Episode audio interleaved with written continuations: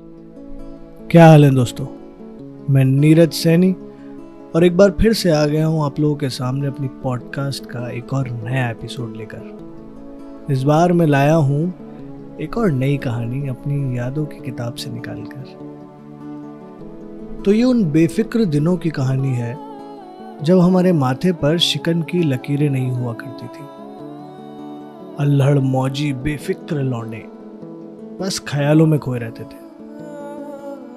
वो ऐसा ही दिन था।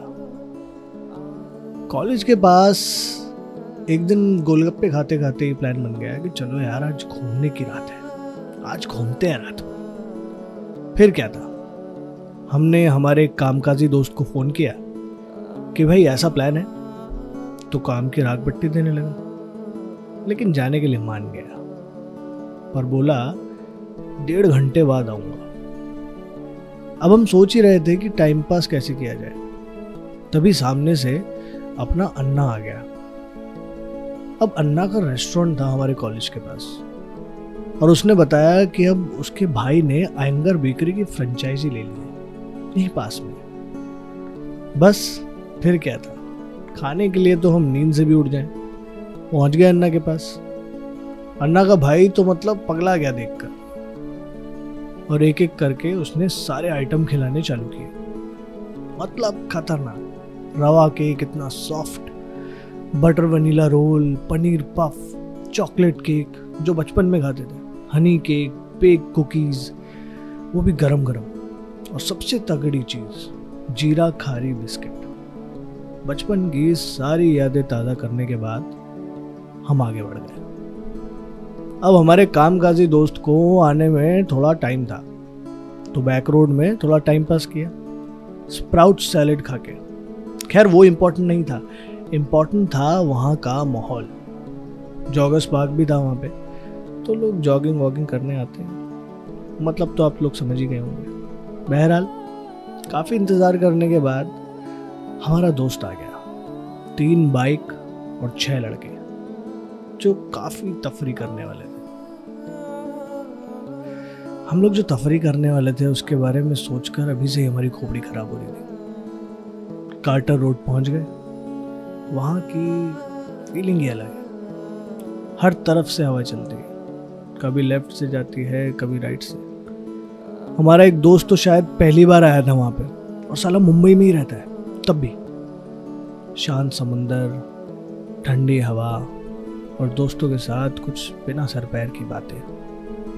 ऐसा लग रहा था जैसे अभी अभी जेल से निकले हों। फिर वहाँ से निकल के हम चले गए मरीन ड्राइव की तरफ़। बाइक तो जैसे हवा से बातें कर रही थी।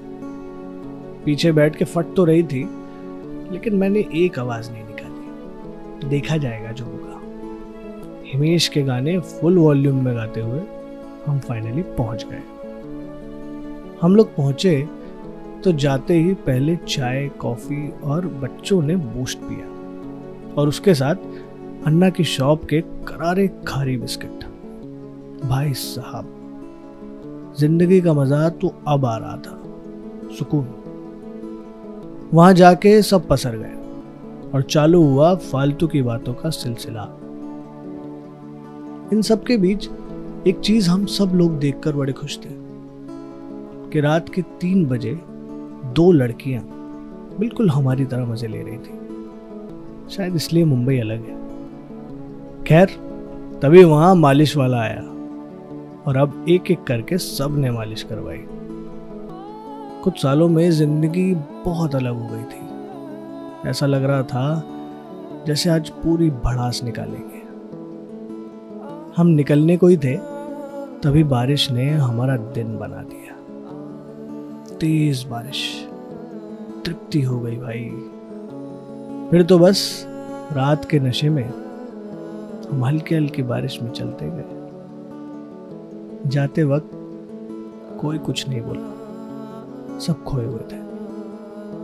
शायद समझ में आ रहा था कि ज़िंदगी को जीना तो इसी को कहते हैं, है ना? नमस्कार।